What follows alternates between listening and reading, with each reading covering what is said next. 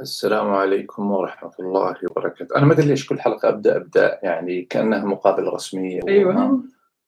كيف حالك؟ كأنك في الإذاعة السعودية. يا. كيف حالك؟ أنت كيفك؟ حلو الأزرق والأبيض هذا الهلالي. هذه ما نفس فلوس الأسبوع. إيه أنا عشان كذا قاعد أقول عشان نحسب نفس فلوس الأسبوع اللي فات. معلش أنتوا الرجال ما عندكم خيارات كثير. أيه. عموما. أيه. أخيراً صرنا أنا وياسر على الكلوب هاوس بعد ما الناس كلها يعني شجعتنا برا كتير. أو صراحة أنا واحدة من صاحباتي كانت بتتناقش معاي من كندا، هي عايشة في كندا، فخلاص حسيت إنه كل صاحباتي كل صاحباتي بتناقش في نفس الموضوع، فقلت يعني أدخلي حتى لو سوي أكاونت ولا yeah. تستخدميه، بس للآن استخدمته أنا أكثر من ياسر. فما أعرف الناس اللي كانوا يقولوا لنا أدخلوا كلوب هاوس على نقاشاتنا اللي بنسويها على اليوتيوب إيش الفرق، يعني كيف راح نعملها على الكلوب هاوس، ما أعرف إيش الفرق. ينفع ياخذوا عطا بس ما هنا بناخذ بنعطي. الأسبوع هذا كان تسمعين صوت وياخذون. عموما أنت أمس شاركت واحدة من الغرف. yeah. كيف كانت؟ كانت كانت. لا هي طبعا هي جلسة أو هي غرفة ديوانية, ديوانية أسبوع يومية. yeah. من تسعة إلى اثنا عشر بتوقيت أمريكا، اسمها من أمريكا مع التحية. وطبعا أكثر اللي يشاركون في طبعا في عندهم شروط، م. لازم تكون يعني اسمك الصريح، ويعني مو شخص يعني آه. أي لازم تكون شخص باسمك الصريح. و... واغلب اللي كانوا موجودين يعني في كثير ما هم يعني بس كثير منهم كانوا من سكان امريكا، اما طلبه او موظفين او كذا، ويتكلمون في قضايا يعني مختلفه، سياسيه اجتماعيه. يعني اخر ال... اخر الحلقه البارح او اخر البث كانوا يتكلمون عن كيف تسوي كيف تسوي البيض يعني بطرق مختلفه. اي لانه كانوا في كم من واحد من الشباب يعني عندهم تخصص او يعرفون يطبخون كويس، فهي مواضيع خفيفه ومنها مفتوحه. اي وكان أي كويس. يعني وكان في دكتور آم آم كذلك كان في يعني ضيوف اخرين يعني ياخذون يسالونهم في تخصصاتهم. كيف لقيت كلوب هاوس حتى اللحظه؟ انت انا ما سويت ولا غرفه، بس دخلت غرفه. يا بس دخلت غرفه يعني هي جميله لانك تصير تاخذ وتعطي مع الناس وتسمعين ارائهم. يعني انا اكثر الوقت كنت يعني لما ادخل، وما حقيقه ما ادخل كثير، لكن لما ادخل اكون مطفي النور. لكن البارح دخلت هذه الغرفه وكنت مطفي النور صراحه. اللي هو الهوست ولا ما ادري اسمه، الادمن سوى لي انفيتيشن وطلب مني اني يعني اشارك معهم كذا. ولكن هي جميله انك يعني تسمعين اراء مختلفه وفي مواضيع مختلفه. يعني يمكن كان تحفظنا اول يا ميسن انه كنا نشعر يمكن على مسألة هذا الحالة الاحتدام اللي بين الناس، إنه دائما لازم يصير في خلاف هذا. لكن أعتقد هي المسألة انتقائية. يعني أنا بصراحة على نقطة الاحتدام هذه بس كنت ماشي من الماية. بصراحة على نقطة الاحتدام تحديدا في كلوب هاوس، يقول لك مبروك الصدارة الهلال. شكلها لابس أزرق. أيوه أيوه بس لما ترجع ما ترجع ما تلبسوا. المهم ف إيه خلاص. فعلى نقطة الاحتدام في كلوب هاوس أنا اتفاجأت إنه المواضيع الغرف اللي ظاهرة عندي آه كلها جادة بزيادة. يعني آه دخلت واحدة من الغرف الكويتية كانت مرة عجبني فيها إنه الناس تتكلم بالأرقام وبالمعلومات أكثر من إنه بس آراء، فحسيت إنه إحنا نحتاج غرف من هذا النوع أكثر. آه أول غرفة دخلتها كانت عشان يوم المرأة، لأنه دخلت أصلاً كلوب هاوس قبيل يوم المرأة، فأول غرفة دخلتها كانت شوية يعني تحتدم موضوع المرأة، أنت عارف كيف جدلي جدلي. بس الغريب إنه حتى لما عملت غرفة عن الكلاب والبساس وجات مشاركات وجو يعني ناس مرة ما شاء الله جيدين في الموضوع في اختصاصاتهم، إلا إنه برضو في ناس أصرت تدخل موضوع الدين في الموضوع. خلاص أنت ما أنت مقتنع أصلا في تربية الحيوانات أو عندك تحفظات دينية، اترك المجال لغيرك. احنا بنتكلم مع الناس اللي اوريدي بتربي وما عندها مشاكل لا دينيه ولا اجتماعيه ولا شيء، فضلا عن انه لسه الناس مو قادره تستوعب انه احنا لما ندخل في غرفه بنتكلم المفروض ما نتكلم كثير دينيا في اي موضوع، لانه آه هذه المجتمعات تجمع المسيحي على المسلم على اليهودي على اللي يكون، فالمفروض انه احنا شويه نطلع من فكره الاديان لما نتناقش. اللي مو عاجبه الموضوع اساسا لا يدخل يعني او لا يناقشه. بس آه هذا هذا الجدل اللي صاير في كلوب هاوس شويه مزعج الصراحه. بس الناس كلها قالت لي انه لا اصبري وحتلاقي غرف اروق واهدى، وانا ما ابغى ادخل الغرف اللي هي بس نكت. ايوه طبعا. ما احس انه مره على حسب المزاج يا ميساء. هي مشكله ميزه انه على حسب المزاج. يعني ممكن البارح كمان في هذه الغرفه كانوا يتكلمون على انه جزئين، واحد انه يعني موضوعين مختلفين بس مترابطين. واحد يتكلم على انه كانت في غرفه تتكلم على انه الدكاتره yeah. يعني الاكاديميين كذا افسدوا كلوب هاوس. كمان هذه معلش الغرفه العربيه تحديدا الثقافه والتاريخ خلاص حيونا نخبه. والجانب الاخر كان الكلام على انه هل حقيقه كل شخص يتابع التافهين هو تافه، كان فيها الجدليه هذه. وطبعا بين الراي اللي يقول انه اي واحد يتابع تافه هو تافه، وبين راي يحاول انه يفند هذا انه يقول انه لا مو كل تافه او مو كل شخص، لانه يقول لك بعض الناس يقول لك اخي انا مثلا حياتي كلها جاده، ابغى ادخل اتابع التفاهان هذا اضحك عليه ولا صحيح. يعني طيب انا حاجاوبكم على بعض الاسئله كتابه اللي بيسالوا عن الموعد وكذا، وفي اسئله جت كثير. الشيخ فيصل خاشقجي الله يرحمه كثير مذكور، فراح ناخذ الاسئله زي كل مره، بس راح نبدا بموضوعنا الرئيسي اللي هو استكمال لموضوع اللوبينج وجماعات الضغط. ما راح نطول فيه زي المره اللي فاتت، اتمنى ان شاء الله. نعم. بس انت عندك شويه معلومات حابب تذكرها yeah. لهم بشكل اوضح. yeah. الاسبوع الماضي في الحلقه الموجوده على اليوتيوب على قناه ياسر آه كنا تكلمنا عن آه تعريف اللوبينج نعم. والجماعات الضغط، تأثيرها، أهدافها، تشريعها، قوانينها إلى آخر. فاليوم وحتى تكلمنا عن التجربة العربية والخليجية في اللوبينج في آه أمريكا. اليوم بدنا نروح شوية على آه جانب آه شوية تفصيلي أكثر. فعندك أنت بعض الأرقام بخصوص سنة عشرين عشرين صح؟ وغيرها. يعني أنا أبغى أعمل كذا شوية من خلال الأرقام نقرأ الحالة. جميل. فالأسبوع اللي فات تكلمنا على أنه ترتيب الدول الأكثر صرفاً من عام ألفين وستة عشر إلى اليوم كانت اليابان والبهامز وبرمودا بالتراتب، يعني بالترتيب الأول اليابان، بعدين الثاني بهامز، بعدين برمودا، والرابع كانت السعودية كأكثر الدول صرفاً. وهنا طبعاً نتكلم عن المحسوبة على الدول. سو so, هذا المبلغ مثلا ناخذ السعوديه مكتوب انه كترتيب رابع صرفت من ألفين وستة عشر ست تقريبا ستة وثمانين مليون دولار. م. هذا المبلغ يتضمن آآ آآ الامور المرتبطه يعني بجهات معينه، بينما في رقم اخر يتكلم، خليني اشوف هنا اطلعه، اللي هو التوب كانتريز.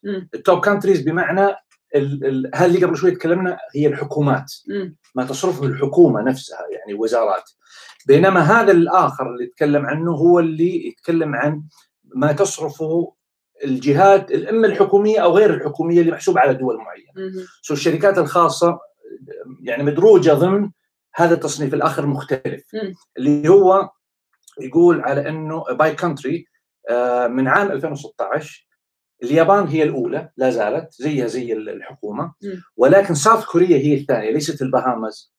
آه والمرتبة الثالثة إسرائيل، م. والمرتبة الرابعة قطر، والخامسة الصين، والسادسة السعودية، والسابعة موريش آه اللي هو مارشال آيلاندز، وبعدين تجي بهامز وإيرلندا وبرمودا وباقي باقي الدول. فلو تلاحظي هنا مثلا آه إنه آه الصرف الحكومي شيء اللي هي الدولة، والصرف المبالغ اللي تطلع من مصالح داخل هذيك الدول أخرى. فمثلا الجمعيات الخيرية، المؤسسات الخاصة اللي تصرف في أمريكا مدموجة ضمن هذا الصرف. ونشوف حنا مثلا لو أخذنا من الرقم كذلك نعمل مقارنة ما بين ما وصول لك الشركات، قصدك ولا مدنية؟ شركات، مؤسسات خيرية، مؤسسات مدنية، whatever اللي لها مصالح في في في في امريكا. يعني م. نعرف انه مثلا في مؤسسات خيريه م. كبيره معروفه مثلا في السعوديه وغيرها تصرف مبالغ لوبينج في امريكا خدمه لاهداف قد تكون مرتبطه بالدوله او قد تكون مرتبطه باعمالهم في في في في هذه المؤسسات بعلاقات مع امريكا او شيء من هالقبيل. هذا أه نتكلم، ابغى اعمل مقارنه ما بين ما صرف عام ألفين وسبعة عشر م. وما بين ما صرف عام ألفين وعشرين. مم. ناخذها دوله دوله يعني او سنه سنه. سو so مثلا نتكلم احنا في ألفين وسبعة عشر. مم. ناخذ الدول العربيه. الدول العربيه في ألفين وسبعة عشر مثلا آه عندنا واحد اثنين ثلاثه اربعه خمسه سته سبعه. في ألفين وسبعة عشر الامارات كانت اكثر دوله تصرف، آه وبعدها السعوديه. آه الامارات صرفت في ألفين وسبعة عشر واحد وعشرين مليون، والسعوديه صرفت تسعة عشر مليون. اوكي اوكي سو so السابع والثامن ولا صح؟ مم. نيجي في ألفين وثمانية عشر. في ألفين وثمانية عشر الأولى لم تعد اليابان بل أصبحت إسرائيل. مم. والسعودية قفزت من التاسع مم. ألفين وثمانية عشر إلى الثالث. أوكي. سو في ألفين وثمانية عشر السعودية التأت أنها تصرف أكثر. ليش؟ في أسباب وقتها. مم. أوكي. السعودية هي المرتبة الثالثة. أوكي. نجي ل ألفين وتسعة عشر. مم. ألفين وتسعة عشر يعني مثلا في ألفين وثمانية عشر قطر ليس لها وجود في التوب عشرة. في ألفين وتسعة عشر قطر نمبر واحد. مم.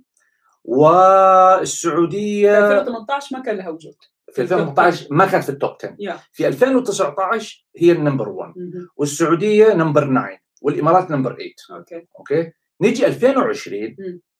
روسيا اللي ما كانت موجوده خلال الثلاث سنوات الاخيره تقريبا، ما كان لها اي وجود في التوب عشرة، اصبحت في ألفين وعشرين روسيا نمبر واحد. mm -hmm. وقطر نمبر اثنين. mm -hmm. والسعودية رقم عشرة والإمارات رقم تسعة. فماذا يعني هذا؟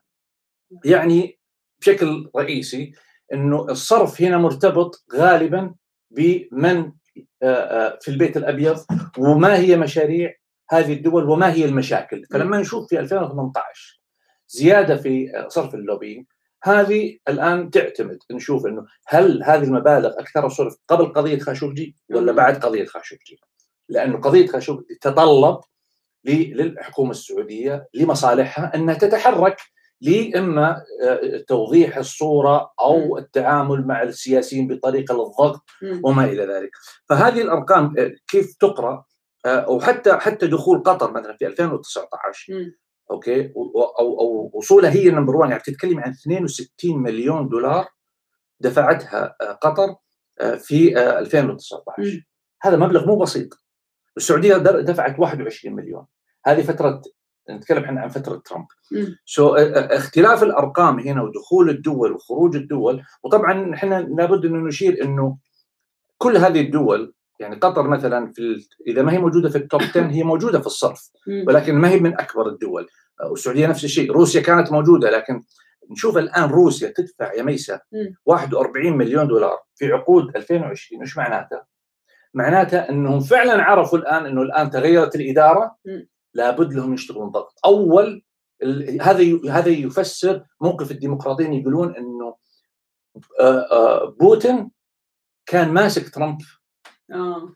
وضامنه، فما يحتاج يضغط. yeah. لأنه هو اللي يضغط عنه. الآن لما جاء بايدن والخلاف اللي معاهم، لا، الآن يتطلب الأمر أنه يبدأ. طب إسرائيل ليش ضغطت؟ وقت إسرائيل طبعا إسرائيل أكيد أنه يعني إسرائيل عشان التطبيع والسلام ولا. في ألفين وتسعة عشر كانت صارفة في حدود، كانت أعتقد في المرتبة السادسة، صارفة ثلاثين مليون. آه يعني إسرائيل تقريبا ده. أنت قلت في ثمانية عشر كانت رقم واحد أو شيء؟ لا، ثمانية عشر أيوه سوري صح يو رايت. آه في ثمانية عشر كانت كانت رقم واحد. م.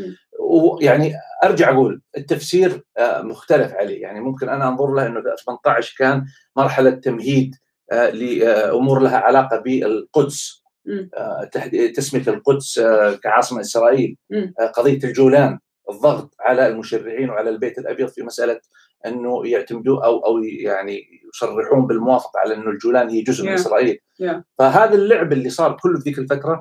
يمكن قراءته. طبعا لما نخش عنا في تحليل هذه الارقام mm.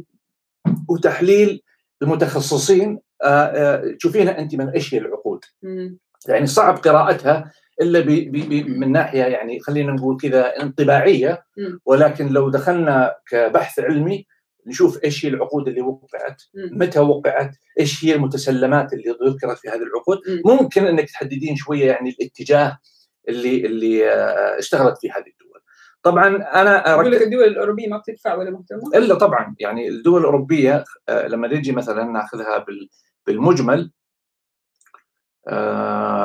فورن برنسبل، عندنا مثلا قلنا ايرلندا مثلا كانت موجوده، يعني دافعت تقريبا أربعة وسبعين مليون من من ألفين وستة عشر government of Ireland. يعني وبعدين عندنا كذلك هذه تقريبا هي الوحيده اللي موجوده. ونعرف احنا التكتل الايرلندي يعني كبير في. اوكي في م. سؤال يقول لك يبدو ان الانفاق او تعليق ربما م. يبدو ان الانفاق على اللوبيات ليس بالضروره ينعكس على سياسات الحكومه الامريكيه كالصين وروسيا، حيث ما زالت النظرة لهم سلبية على الأقل من الناحية السياسية، وربما هناك مكاسب من نواحي أخرى.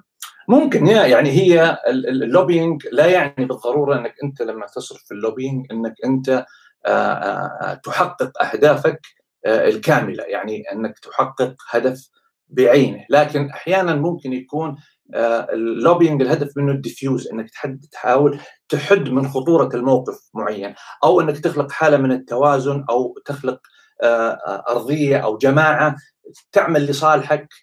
وحط في الاعتبار أنه هذه الدول لما تصرف أحيانا تكون مصالح أمريكية مرتبطة بهذه الدول هي اللي كمان تصرف، فتحسب علينا من مشاريع هذيك الدول. زي ما نعرف على سبيل المثال، وتكلمنا أعتقد في الحلقة اللي فاتت، أنه جزء كبير مما يصرف في اللوبينج لصالح السعودية في قضية السلاح ما هي السعودية اللي تصرفه. يعني إقناع الكونغرس بالموافقة على تمرير مشاريع السلاح مش السعودية فقط اللي تصرف، شركات الأسلحة الأمريكية هي اللي تصرف لوبينج عشان تضغط على الكونغرس للموافقة على تمرير صفقات يستفيدون منها هم بعشرات البلايين. سو so, الشركة الأمريكية تدفع لوبينج لصالح تمرير مشروع تستفيد منه السعودية. فنعم. طيب، في تعليق يقول اللوبي العربي غالبيته ضد الخليج، ونشوف النواب العرب والمسلمين كلهم الأشد عداءً للخليج. هذا يمكن ربما يتكلم حتى عن الأسبوع الفات لما تناولنا إلهان عمر، بس هذه ما هي اللوبي يعني. آه. هذا سؤالي عشان توضح لهم. آه في آه جماعات ضغط داخلية تعمل في المجال في المجال الداخلي في أمريكا، ربما ما تناولناها الأسبوع الماضي. فايش اشهر هذه اللوبيات الداخليه؟ كلنا احنا يمكن الاسبوع اللي فات ولا نرجع لها، عندنا مثلا كير اللي هو مجلس العلاقات ال ال الامريكيه الاسلاميه او م. اوكي. وطبعا هذه تتهم من من كثير من الدول في المنطقه باعتبار انها مسيره او هي واجهه للاخوان المسلمين. م.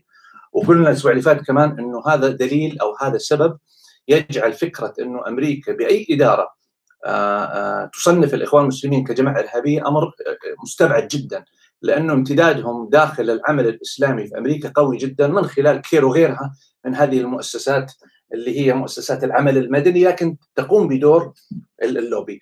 كذلك في مجلس العلاقات العربية الأمريكية. وطبعاً حنا هنا لابد أن نضع في الاعتبار أنه اللي يشتغلون هنا هذول أمريكان، يعني من يدير هذه الجماعات هم أمريكان، وأمريكان مهاجرين ربما مولودين في أمريكا، وبعضهم مهاجرين من دول شرق أوسطية، ويعملون لخدمة أغراض وأهداف أمريكا. فطبعا مثلا المجلس الإسلامي يحاول أنه يقول أنه من مصلحة أمريكا هي أنها تصل لحل عادل للقضية الفلسطينية، فتدعم القضية الفلسطينية من منطلق المصلحة الأمريكية. وكذلك المجلس مثلا المرتبط بالعلاقات العربية العربية الأمريكية، هذول اللي هم أعتقد كان في نسيت نسيت اسمه اللي كان اظن زغبي كان هو اللي من ضمن اللي كان يشتغلون معاه، اللي هو البولر البولستر المعروف. فيعني هذول هذه جماعات هي اللي ممكن احنا نقول انها جماعات ضغط على ارض الواقع، تدعم مرشحين في الكونغرس، في في السنت، في المجالس المحليه، منهم ديمقراطيين وهم الاغلبيه، منهم جمهوريين. وكذلك لا ننسى انه هناك كذلك جماعات ضغط أخرى مثلا مرتبطة بمسيحيي العالم العربي زي الأقباط. أوكي، هذا لهم تكتلاتهم، ونعرف تماما حنا أن مصر كانت دائما تواجه مشكلة مع أمريكا تاريخيا، مش في قضية الإرهاب أيام حسني مبارك كمان، لأن قضية الإرهاب حسني مبارك والحكومة المصرية كانوا يحاربون الإرهاب. أوكي. ولكن كان عندهم مشكلة مثلا في التركيبة الاجتماعية والسياسية فيما يتعلق بالمسيحيين. فكان دائما عندهم هذه الأمريكان عندهم إشكالية أنه مصر لا تتعامل مع مسيحييها الأقباط بشكل آه يعني كامل المواطنة. م. وهذا كان ناتج عن تأثيرات المسيحيين المصريين اللي هاجروا لأمريكا وكانوا يضغطون، وغيرها طبعا من ال من ال من الجماعات. تكلمنا عن الإيرانية وغيرها. لكن طيب، م. بالنسبة للنقطة اللي ذكرها، بس عشان يعني يهمني إنه توضح، مع إنك أنت وضحت الأسبوع اللي فات، بس يبدو إنه في البعض يلتبس عليهم الأمر لما ذكرت لك إنه يقول اللوبي العربي غالبيته ضد الخليج، ونشوف النواب العرب والمسلمين كلهم الأشد عداءً للخليج. إذا تكلمت الأسبوع اللي فات عن بعض الممثلين في الكونغرس أو أعضاء سابقين يكون لهم أدوار في هذا اللوبي، هل ربما اختلط عليه الأمر لما يقول بهذا الشكل يوصفهم أنهم يشتغلوا ضد الخليج؟ اي يعني انا اقول يعني كلامه مو مية بالمية خطا. اوكي، عشان كده وضحت. اي بس بس الالتباس في قضيه علاقه الممثلين او الكونغرسمان او كونغرس وومن yeah. في في مساله اللوبينج، هم هذول المستهدفين. اوكي زي مثلا رشيدة طليب ولا كذا، هذول اكيد كان في الخلف هذه ال هذه اللوبيز كانوا يعملون لدعمهم، لانهم واضح انه سياساتهم وفلسفتهم السياسيه فيما يتعلق بالعالم العربي هي نفسها. الان السؤال ليش هذا الموقف من العالم من الخليج تحديدا؟ لابد انه يعني نضع في عين الاعتبار انه هذول العرب اما اللي هاجروا او اللي ولدوا في امريكا، اسباب هجرتهم ونظرتهم للعالم في الخليج على هي على مبنيه على الصوره النمطيه المعروفه انها دول شموليه ليس فيها حريات، تضطهد المعارضين، دول نفطيه غنيه فيها الفوقيه وغيرها من هذه الصور. اوكي قد يكون جزء منها صحيح، قد يكون جزء منها مشوه اعلاميا، فعندهم هم هذه النظره على انه هذه الحكومات هي التي تعمل على مسانده حتى على مستوى الثورات اللي صارت في العالم العربي، انه اللي افشل الحراك الشعبي دائما هي هذه الدول، وبالتالي عندها موقف عدائي، لانه هم هذول لما هاجروا هاجروا لانهم اما هربانين من دولهم لانه ملاحقين، او لانه ما عندهم حريات، او لانه الفرص الاقتصاديه بالضبط ما كانت متاحه لاسباب انه حكومات بلادهم كانت فاسده وعايشه على قفا دول الخليج اللي كانت تعطيهم فلوس بس عشان يبقوا في الحكم الى اخره. ف الحالة النفسية من هذه الدول من هذول اللوبيز آآ آآ يعني آآ واضحة، ولكن م. أنا في رأيي كذلك أنه النظرة الفوقية والسلبية والإقصائية من دول الخليج والحراك السياسي الخليجي في أمريكا لم يضع في عين الاعتبار أو يحاول أنه يستوعبهم.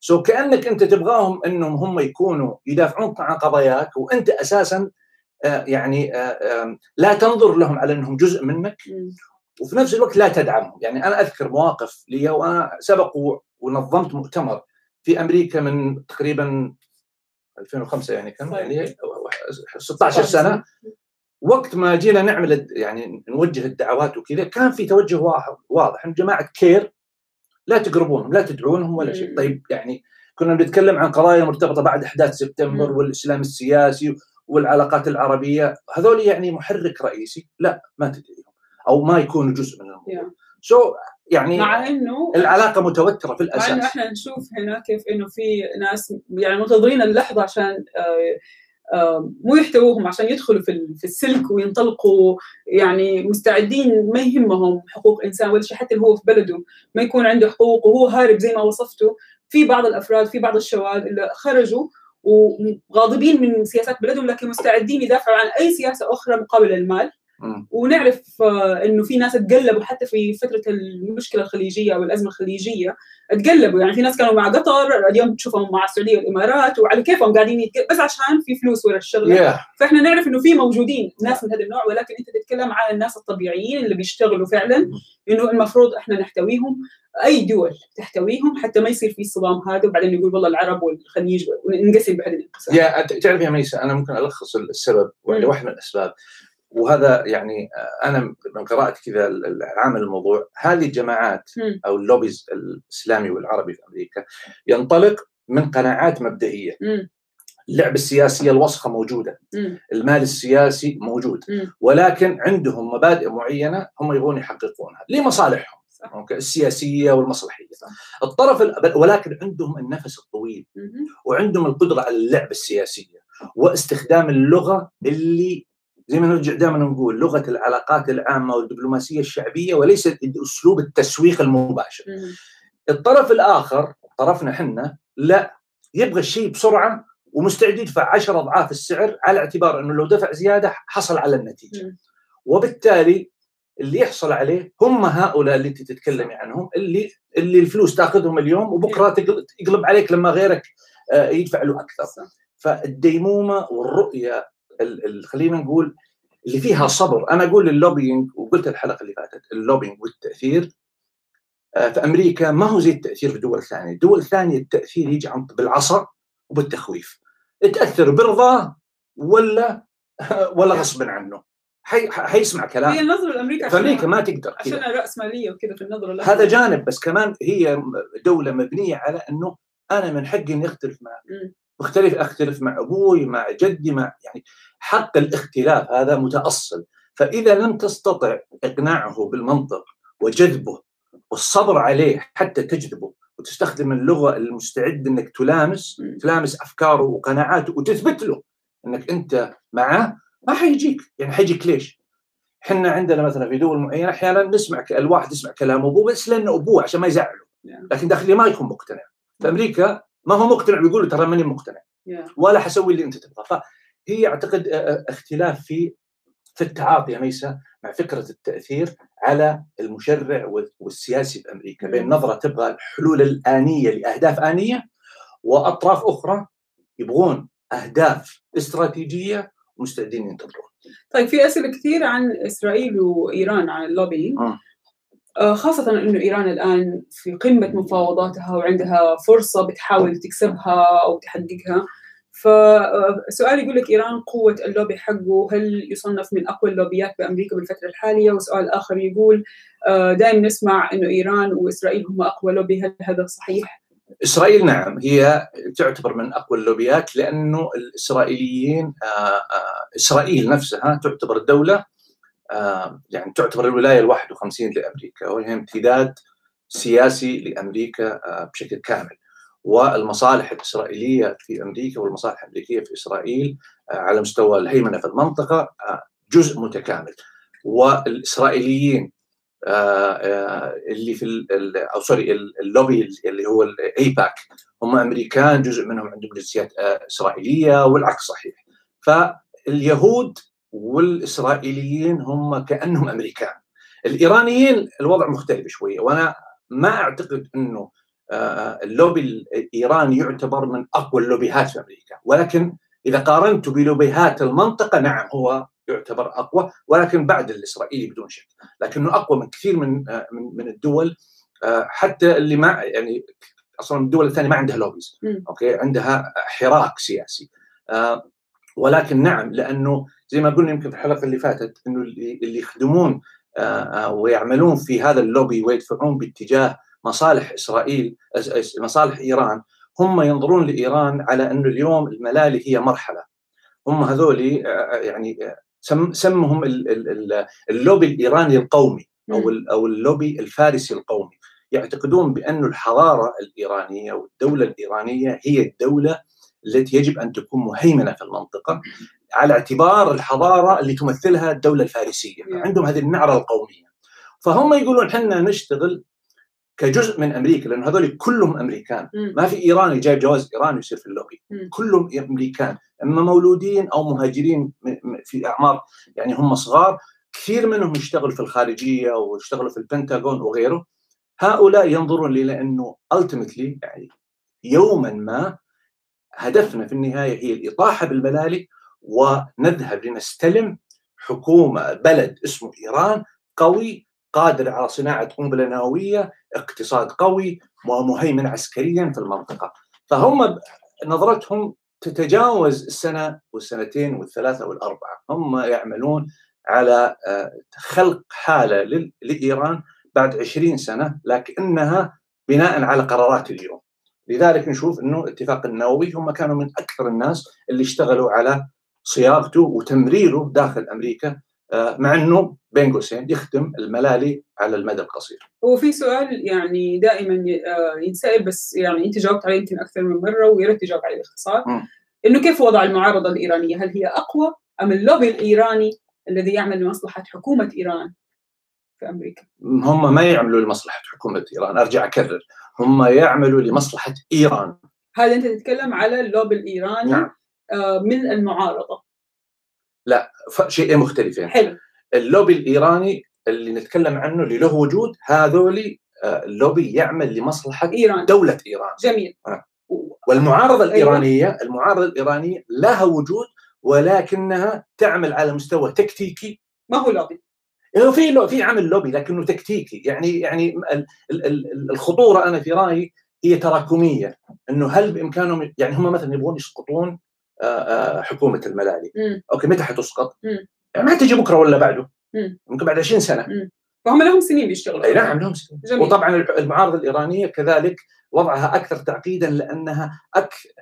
فما في لوبي بيشتغل للحكومة الإيرانية الحالية. هل لمصالح يشتغل لمصالح إيران؟ يشتغل لمصالح الدولة وليس للحكومة. هل الأتراك لهم لوبي؟ وهل برأيك اللوبي قوي؟ هذا تكلمنا كثير عن اللوبي التركي الأسبوع الماضي، صح؟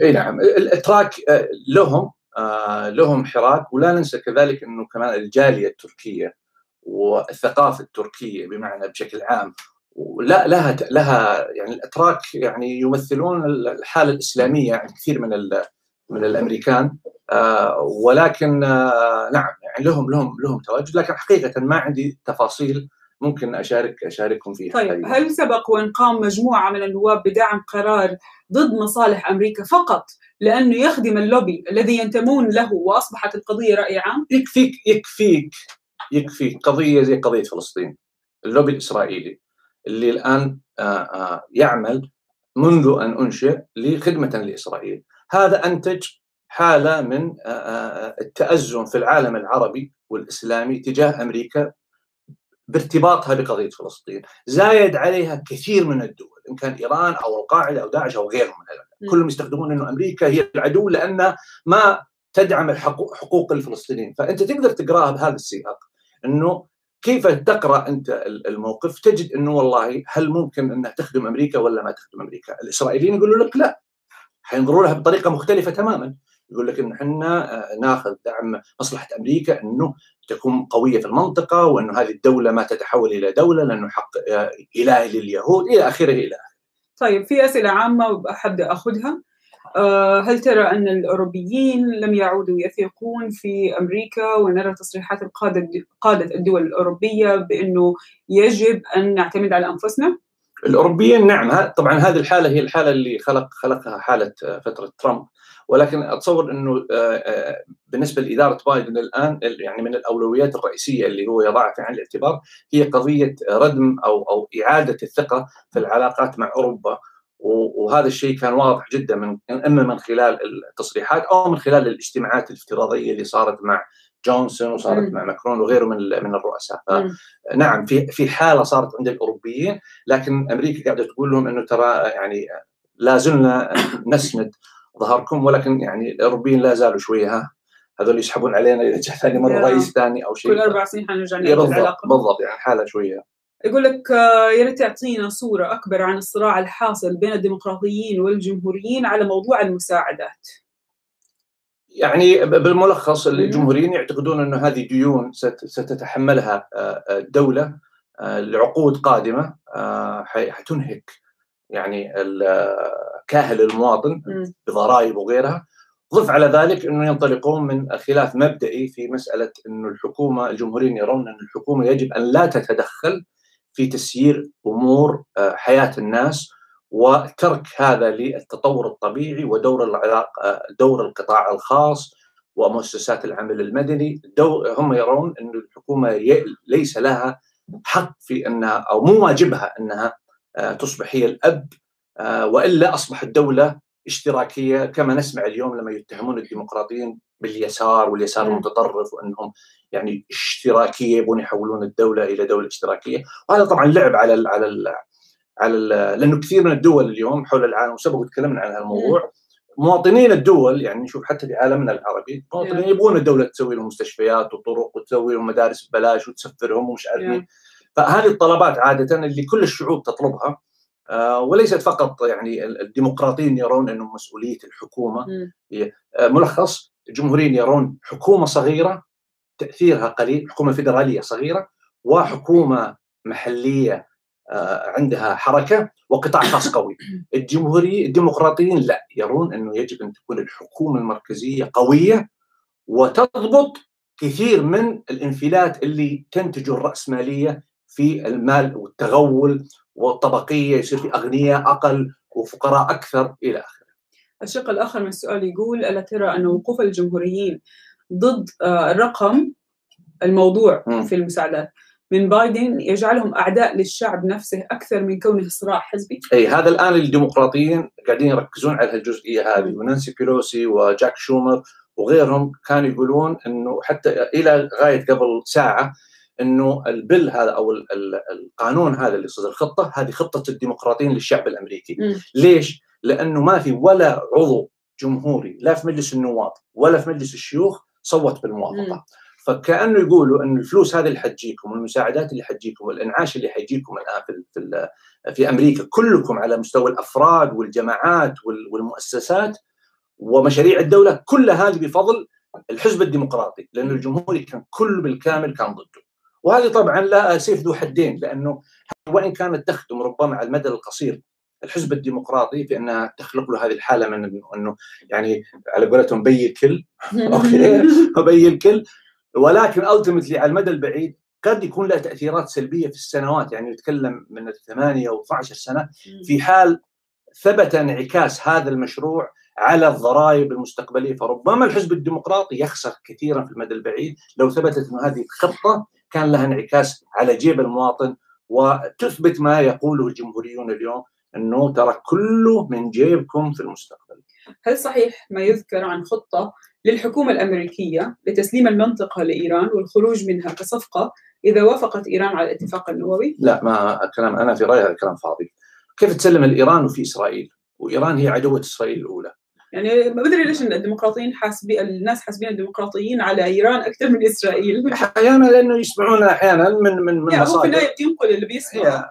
هل عائلات المعتقلين أو حزب التجمع الوطني يؤثرون على الكونغرس فعلا؟ نعم. الآن نعم. أو مستقبلا؟ نعم، هم طبعا عندهم حراك على أرض الواقع اليوم في من خلال نرجع نقول اللوبي بطريقة غير طريقة غير رسمية أو غير منظمة بمفهوم اللوبي، ولكن التاكتكس اللي بيسوونها بيعملونها نعم يدخلون على الأعضاء الكونغرس يأثرون يجيبون لهم تقارير، وهي هذه جزء من اللعبة السياسية اللي اللي بتكون فيها. ونتذكر حنا يعني تاريخيا كثير من حركات المعارضة في الخارج كانت تتبع نفس هذا الأسلوب، أنها زي ما تحاول تخلق كرة الثلج مع الوقت تكبر تكبر تكبر تكبر تكبر تكبر توصل إلى نقطة أنه والله يمكن الاستفادة منها أو يمكن ما الاستفادة منها، إما نستفيد منها تكتيكيا أو نستفيد منها استراتيجيا.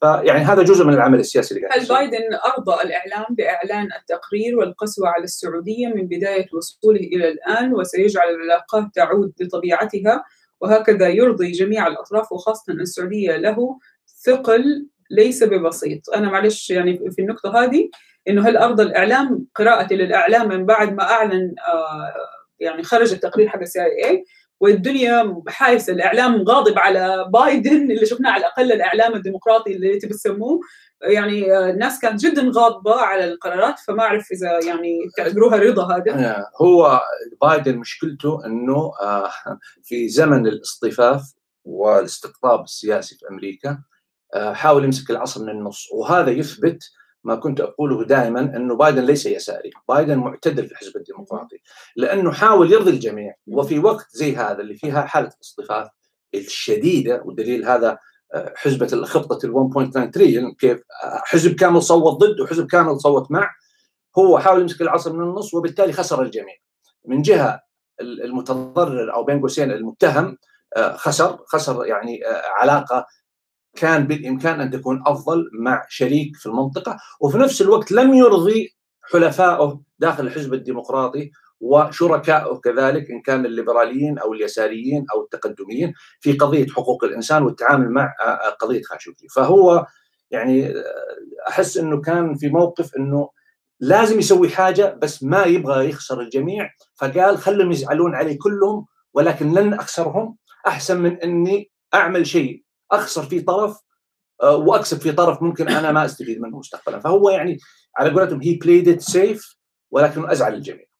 الفلسطينيون كانوا دائما ينفذون أو ينقذون الإسرائيليين ويعطونهم مبررات على قمعهم وخطف الطائرات واحتجاز الرياضيين الإسرائيليين والى آخره، كلها كانت تضعف موقفهم وتقوي الطرف الآخر. هذا تعليق. هل صحيح أن اللوبي الإيراني بالكونغرس والإعلام قوي ومؤثر أم مجرد كلام عاطفي وغير واقعي؟ وهل إذا كان اللوبي الإيراني قوي يصل لتأثير اللوبي الإسرائيلي كما نعرف؟ دائما في مقارنة تكلمنا فيها، لو لو رجعت يعني قبلها خمسة عشر دقائق تكلمنا عن المقارنة. هل ممكن تتحدثوا عن هذا الأخ يعني عملت له ميوت فترة ورجع يكرر نفس السؤال، فأرجوكم ما تكرروا السؤال خلاص. هو واحد واحدة مرة يقول إنه يا ريت تتكلم عن بلدنا، هل ممكن تتحدث عن بلدنا وهل نحن على خروج من الظلمة؟ وأنا في البداية كنت أقول ما فهمت السؤال، معلش سؤال وخلاص. يقول تتحدث عن بلدنا وهل نحن على خروج من الظلمه حسب الظلمه اللي هو شايفها. بس عموما انا في البدايه يعني كنت اتكلم عن كلب هاوس وكيف الناس هناك البعض يعني يحب يقحم الدين او يحب يقحم بلده في القصص، واحيانا تكون القصه عامه. فنفس الشيء هنا، يعني احنا دائما نقول نتكلم عن السياسه الامريكيه والمنطقه العربيه بشكل عام ولا حتى ايران ولا اسرائيل، ولكن ايضا ما نحب انه يعني بس يعني ايش نتكلم عن بلدنا، يعني ما في جنسيات ثانيه ترى تتابع، مو بس ايه ما اعرف ايش بلدنا. معليش انا السؤال بقيت اسال ايوه ايش السؤال معليش ثاني انا ممكن تتحدث ايوه عن بلدنا. ايوه اول شيء وش بلدك؟ وهل كم... نحن على خروج من الظلمه؟ وش الظلمه؟ يعني انت تتكلم زي يعني سؤالك عام الى درجه انه انا ما اقدر امسك حاجه عشان اجاوب. اتمنى انه تسال سؤال مباشر واضح يستفيد منه الجميع ويكون واضح، لانه هذا لو برد عليك برد عليك ديباجات. وهو كتب قبلها تعليقات ما لها داعي، فعشان كذا انا نعم. بتجاوز تجاوزنا. هل صحيح ان اللوبي الايراني بالكونغرس والاعلام والمصالح قوي ومؤثر ام مجرد كلام عاطفي؟ هذا قلت صح برضه، هذا سؤال مكرر. هل مقطع بايدن لما نسي اسم وزير دفاعه انتشر عندكم بامريكا لانه اللي عندنا يحبوه بزياده جلسوا يومين ينشروه؟ يعني انا شفت صراحه المقطع، يمكن تقصير مني من متابعه كثير، بس بس يعني مر بالنسبه لي انه عادي يعني ايش سوت يعني هي يعني يعني هذه هذه يعني هذه انا رايي ايش فادتني ذاكره اي هذه هذه هذه صحافه هذه الصحافه الصفراء يعني. طيب ما يخالف، اوكي الرجال مخرف، اوكي يعني خلت في النهايه قاعد يدير اقوى دوله في العالم. تبي تتعامل معك تتعامل معك كمخرف، تعامل معك كمخرف وتحمل المسؤوليه. تبغى تتعامل معك عاقل برضو لك علاقه. نفس الشيء مع صار مع ترامب، في ناس تعامل معك مجنون يعني يعني يعني ترامب مثلا يعني قبل لا يجي وبعد ما جاء ما جاء ما جاء مسح في كل الدول البلاط، ورغم كذا تعاملت يعني مع يعني هذه الامور. انا في رايي تقدر تعمل منها الحبه قبه ولا تعني شيء في سياق السياسه اطلاقا، ولكن لكنها تغريده جميله للريتويتات. بس هذه اقترح عليهم خبر كلب بايدن اللي كتبوا عنه في البدايه كلاب تعود للبيت الابيض. بعدين فطلع واحد منهم، هم هو عنده كلبين، واحد منهم عمره ثلاث سنين، فطلعوه ورجعوه على ولايه دلوير محل بيت بايدن، هي ما هي ولايه مره بعيده عن واشنطن. رجعوه البيت لانه عض واحد من السيكريت سيرفيس اللي هم قلنا امس قعدنا حمايه الرئيس حماية الحمايه الرئاسيه، ومسكين يعني الكلب طلعت منه تصرفات عدائيه تجاههم، حسسهم انهم هم اضعف منه فرجعوه. لان الكلاب ترى كبار، عنده جيرمان شيبرد اظن والثاني مدري وش، كلهم جيرمان شيبرد بس واحد عمره ثلاثة عشر سنه وواحد عمره ثلاث سنين، فتعرف البدايه استعبط. طيب آه هو على فكره جاي ريسكي، يعني هو منقذ او جاي من شلتر، وهذا اول كلب يدخل البيت الابيض وهو جاي من ملجا اساسا، بتبنى من ملجا، فطبيعي هذول اللي يكونوا منقذين يكون كذا شخصياتهم. نبغى حلقه عن الاعلام السعودي الخارجي، وهل هو مفروض يسوق آه للسعوديه يسوق للسعوديه او يكون مدافع عنها، او هذا عمل دبلوماسي فقط؟ طبعا انت بتتكلم عن ضجه صارت في تويتر امس. اوكي انا ممكن اختصر لك، مع ان هذا الموضوع قريب جدا لقلبي وعشان كذا بقول لك باختصار. اوكي انا اول شيء ما اشوف انه في شيء اسمه اعلام سعودي في الخارج. وش الاعلام السعودي في الخارج؟ يعني اذا كانت اذا بتتكلم عن التاثير، فانت يجب ان ان يكون عندك وسائل اعلام محسوبه على الغرب، يعني ينظر لها على انها وسائل اعلام غربيه، اما انك انت تبنيها فروم سكراتش أو أنك أنت تشتريها بالكامل، وبالتالي يعني تحاول أن تفرض سياسة تحريرية معينة. أما أنك تتكلم معهم بالعربي عن طريق الصحفيين العرب باللغة العربية في أمريكا، فما حد درى عنك، يعني لن تؤثر إطلاقا.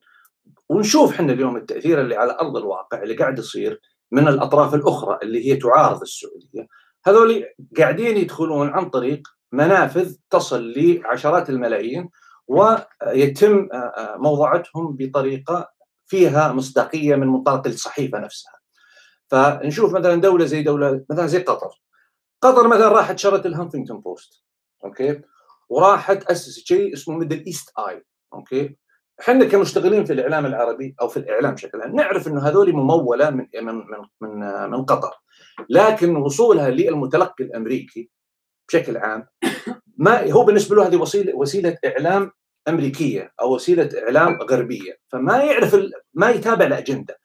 احنا للاسف الشديد حتى الاعلام اللي باللغه الانجليزيه اللي المفروض انه هو عنده البنى التحتية الصحفية في مخاطبة الخارج لا تصل هنا. ما لهم مكاتب هنا، لهم مكاتب في كل مكان في العالم ولا تصل الصحيفة ولا توزع الصحيفة، على عكس الصينيين مثلا. الصينيين كمثال تروح أنت في الشوارع مثلا في هذه البوكسز حقت اللي تحط فيها الدولار وتسحب جريدة، في أماكن مختلفة هنا في دي سي الصحف اللي موجودة صحف باللغة الإنجليزية الصينية، طبعا هي صينية معروف من الاسم لكن أقصد أنها موجودة قد تؤثر على واحد اثنين عشرة عشرين مئة ألف لكنها مشروع للتأثير. حنا ما عندنا ما عندنا بتكلم هنا كدولة، إيه معلش حنا كدولة بتكلم الآن. هل هذا هو دور الصحفي؟ أنا في رأيي لا، الصحفي يجب أن يتعامل مع مهنته كصحفي، ما هو صحفي ليس مطبل أو ليس رجل أو مرأة معني ببث بروباغندا دول هذه الدولة وهذه الدولة. هذا حيكون رجل تسويق، رجل متحدث رسمي، رجل علاقات عامة، لكن الصحفي يجب أن ما يكون هذا هذا الشيء، بل بالعكس الصحفي يجب أنه يكون عنده القدرة على الاحتكاك والتعامل مع الصحفيين ومحاولة الفهم والتأثير إلى آخره. فعملية الصحافة أو الإعلام الخارجي موضوع شائك جدا، لكن أنا شخصيا أعتقد أنه ليس لدينا إعلام خارجي أبدا في الدول المهمة في العالم. حنا تركيزنا كله على تأثير على الناس في مناطقنا، والتركيز أساسا على تويتر والهاشتاجات وما إلى ذلك، وطبعا لا لا أرى هذا التأثير أورجانيك حقيقي، هو مجرد يعني هلامي يعني أو أو أو يعني سراب التأثير أو سراب الموقف. لكن على مستوى العالم إعلامنا إعلامنا الخارجي للأسف الشديد أنا ما لا أرى لا أرى له وجود. قاعد أشيل بعض الشتائم على جميع الأطراف، يعني أنا إنسانة أحب أنظف الصفحة عشان الناس يعرفوا شيء. إيه آه وما تنسوا تحطوا لايك لو سمحتوا، لأنه يعني ما شاء الله عليكم اللي قاعدين تتفرجوا قاعدين تعلقوا قاعدين تكتبوا لنا، ويعني كبسة لايك ما حد يشوفها ترى، حتى اللي اللي عامل الصفحة لازم نذكرهم. وش يعني داخلين على داخلين على صفحة موبوءة يستحون إنه يعني ما قاعدين نقول شيء، حنا ما يبغى يبين إنه هو عامل لايك، يستحي مننا. في سؤال مرتبط برضو متعلق بالإعلام، يقول هل نجحت خطة الإمارات الإعلامية بأمريكا من خلال تبرؤها بشكل مباشر أو غير مباشر من حرب اليمن حسب تصريحات سفارتها ووضع السعودية وحدها بوجه المدفع، وما المفترض على سفارتنا القيام به؟ ما هو بالإعلام اللي نجح، الإعلام الإماراتي إذا الإعلام السعودي ما عنده، إذا الإعلام هل نجحت خطة الإمارات إعلامية إيه في أمريكا؟ إيه ما يعني في أمريكا نجحت خطة الإمارات سياسيا في أمريكا وليس إعلاميا. أوكي أوكي ف... أعيد السؤال، هل نجحت خطة الإمارات الإعلامية، يعني هي الإمارات سوت خطة إعلامية نطلع تصريحات، هل نجحت في أمريكا من خلال تبرؤها؟ لا أوكي. نجحت مو من خلال تصريحاتها الإعلامية، لأن التصريحات الإعلامية طالعة من وزير ولا من كذا معروف أن هذا موقف موقف رسمي. أوكي. هي نجحت من خلال العمل السياسي اللي تكون فيها سفارتها وغيرها في الكونغرس اللي قاعدة تقول ترى احنا من زمان طالعين، ترى ما هي مشكلتنا مشكلتهم. هذا هذا لما نتكلم عن اللوبينج هذا هو، والأمريكان واللوبيز اللي يقولون ترى يعني التفاصيل ليست عندي، لكن إذا كان في نجاح معين فهو نجاح من الأساس هذا، وإلا ليش ما في الضغط مثلا على على مساله حرب اليمن على الامارات قد ما هو الحرب على قد ما هو الضغط على السعوديه، ليش السعوديه اللي في وجه المدفع؟ تسال نفسك هذا السؤال. طيب يقول لك تكلمت عن تصنيف اكثر الدول انفاقا على اللوبيات، لكن نريد تصنيف لاكثر اللوبيات تاثيرا على اداره البيت الابيض المتعاقبه. ما هذا انت تبغى الان تخش في التفصيلات، التفصيلات في موجوده بس هذه طبعا كلها تيجي تقارير مفصله، ما عندي المعلومه يعني الان بهالتفصيل هذا انه على البيت الابيض تحديدا. وتعليق آخر يقول أنه أتفق مع الأخ اللي طرح موضوع الإعلام، بيقول نبغى حلقة عن وضع وتحليل الإعلام الخارجي السعودي، لاحظت اختلاف في الرأي بين ناشط تويتر ووصل للخلاف، وأنا أعتقد يا ياسر الموضوع يستحق أنك تطلع في وسط هذا الأسبوع. أنا أوعدكم أن ياسر هذا الأسبوع راح يطلع الاثنين أو الثلاثاء ويتحدث عن هذا الموضوع وحده منفردا. لا نعمل نعمله ممكن نعمله في كلوب هاوس، ما عشان مو كل الناس آه أيوة صح صح. أعمل شيء في كلوب هاوس بس على اليوتيوب أعمل لهم هذا الموضوع حقيقة يا ميساء، تحليل الإعلام الخارجي حقيقة حقيقة أنا لا لا أنا فكرت في الموضوع ويعني لكنه حق... كمان أشعر يعني إنه أنا رأيي قد يزعل الناس كثار كثار أوكي ف... بس أنت إعلامي طول حياتك. نعم نعم نعم نعم وما عاد مو بهذا هو السبب، اللي خليني ما ما لا تتناول ايش هم قالوا، انت قول رايك في الاخر وناقش الناس. انا لو بتناول الموضوع ما يهمني، المفروض خلاص ما عاد يهمني زعل الناس. لكن علي حال احاول اكون دبلوماسي قدر المستطاع. عموما حقنا عليكم هو استنوا يوم الاثنين او الثلاثاء، لانه انا جو انا انا جزء من المشكله، لان كمان انا يعني محسوب على هذا الاعلام، اوكي، فكمان لابد اني اكون صريح. لا بس انت الان مستقل صرف النظر، احنا بنتكلم عن الاعلام، لا ما نتكلم عن اشخاص، احنا حنتكلم عن انت الان من الاعلام الخارجي. اي صح، من الاعلام الخارجي. لا لا انا من الاعلام، انا جزء من الاعلام. نعم نعم، ولكن لست من الاعلام الخارجي. لا ماني السعودي. لا. لماذا تتعامل اداره بايدن مع ايران وتحاول التفاوض معها في الملف النووي وحقوق الانسان فيها سيئه، وفي الوقت نفسه تهاجم السعوديه في ملف؟ اجاوبكم الجواب اللي دائما ياسر يقول لكم هو واحد اثنين ثلاثه، قول. اه انه هذا حليف هذا اي هذا اي هذا هذا هذا شريك وهذا عدو، بس مو بس كذا.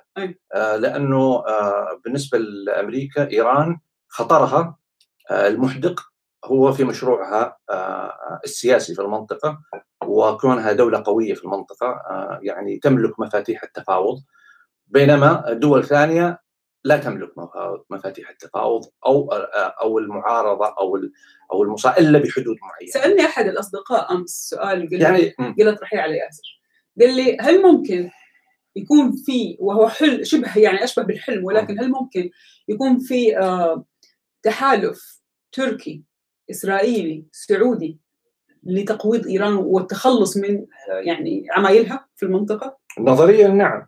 هل ممكن؟ والله شوفي، هي السياسه ترى على فكره انا شو احيانا مثلا ميساء ترى زي لعب الاطفال، مم. اوكي، اللي كل واحد يبغى يصير هو المتصدر، هو اللي ماسك الكوره، اوكي، مم. فانت بتتكلمي في لعب الهلال، اي اوكي في عندك ثلاثه دول تتكلمي، كل دوله ترى في نفسها ان هي الدوله الاقوى دوله في العالم، هي الدوله صح. العظمى، اوكي صح. وكذلك جزء من هذا الخليط هناك شيء مرتبط بالنعرات الشخصيه، مم. يعني واحد زي اردوغان، مم. هل تتوقعين انه ممكن يكون في جزء من من منظومه معينه يوجه؟ مم. يعني يعني يعني لو اسرائيل والسعوديه اتفقوا على شيء واردوغان ما عجبه، تتوقعين اردوغان بشخصيته؟ بس هو حاول مع ايران وروسيا، كان في اجتماعات على سوريا، كان على موضوع طيب. سوريا أي ما يخالف، يعني اي اي ما يخالف على موضوع سوريا.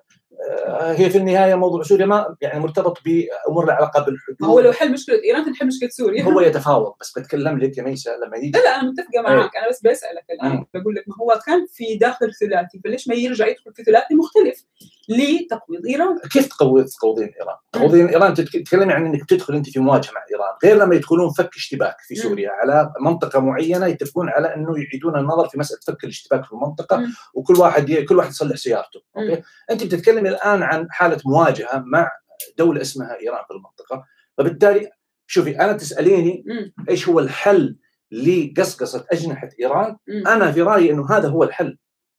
يعني أنت بتتكلمي عن أقوى دولتين سنيتين، من جا... إذا أخذناها من ناحية طائفية، yeah. أوكي، أقوى دولتين سنية، طيب هل لازم كل واحدة تكون أقوى من الثانية؟ وهنا النقطة يا ميساء، يجي يجي أردوغان يقول لك حنا الدولة قائدة الدول الدولة الإسلامية، حنا من نمثل السعودية، تقول لك لا لحظة دقيقة احنا عندنا الحرم، فيجي يقول لك لا بس انتم ما عندكم اقوى جيش، يعني مثلا نقاشات إيه اسرائيل تقعد تتفرج تقول انا عندي نووي اسكتكم كلكم، انا اللي افرض الكلام. سو so, القضية مرتبطة في انه قضية شوف اذا مجلس التعاون إحدى عشرة دولة ست دول كلهم من اصول واحدة في في اجتماعات مجلس التعاون، كل دوله لها اجندتها، مم. وفكره التكامل هذه غير موجوده، هذه كذبه اعلاميه، مم. ما في شيء اسمه تكامل، والدليل انه الى يومك هذا ما في ما في مشاريع، ما في عمله مشتركه، مم. يعني في امور كثيره فافقدت مجلس التعاون قيمه انه يكون فعلا يعني عمليه تكامليه. السعوديه تسوي مصانع بتروكيميكال، تروح قطر تسوي مصانع بتروكيميكال، يعني الامارات تسوي صناعه سياحه، السعوديه تروح تسوي صناعة. ما في تكامل، مم. يعني في تنافس. فبالتالي تخيلي كيف بين دولة يهودية ودولة سنية ودولة أخرى تنافس الدولة السنية على قيادة الدولة السنية.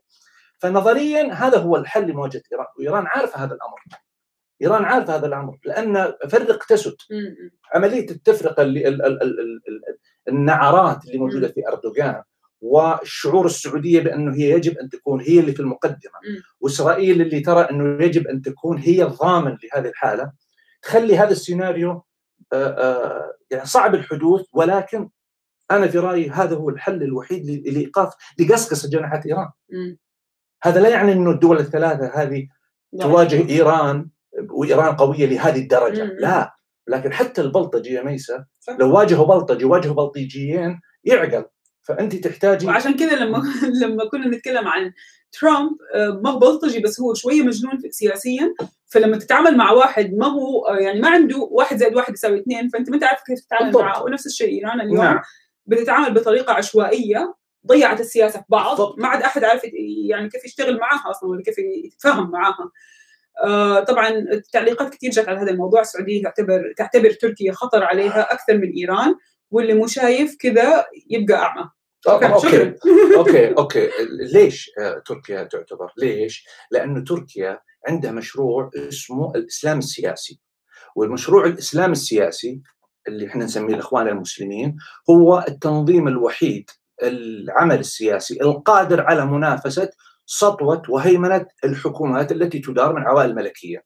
فالدول التي تدار بعوائل ملكية ترى بأنه هذا تهديد عملي على الأرض لقدرتنا على الهيمنة على هذه الدول ويعني حكمها بطريقة مطلقة. ما في شيء اسمه مثلا جناح أو دولة تدعم مشروع سياسي ليبرالي مثلا، ما في يعني في هذا المشروع، لأنه بالإسلام تقدر أنت تقنع أي أحد. قال الله وقال الرسول، كل اللي قدامك يسكتون.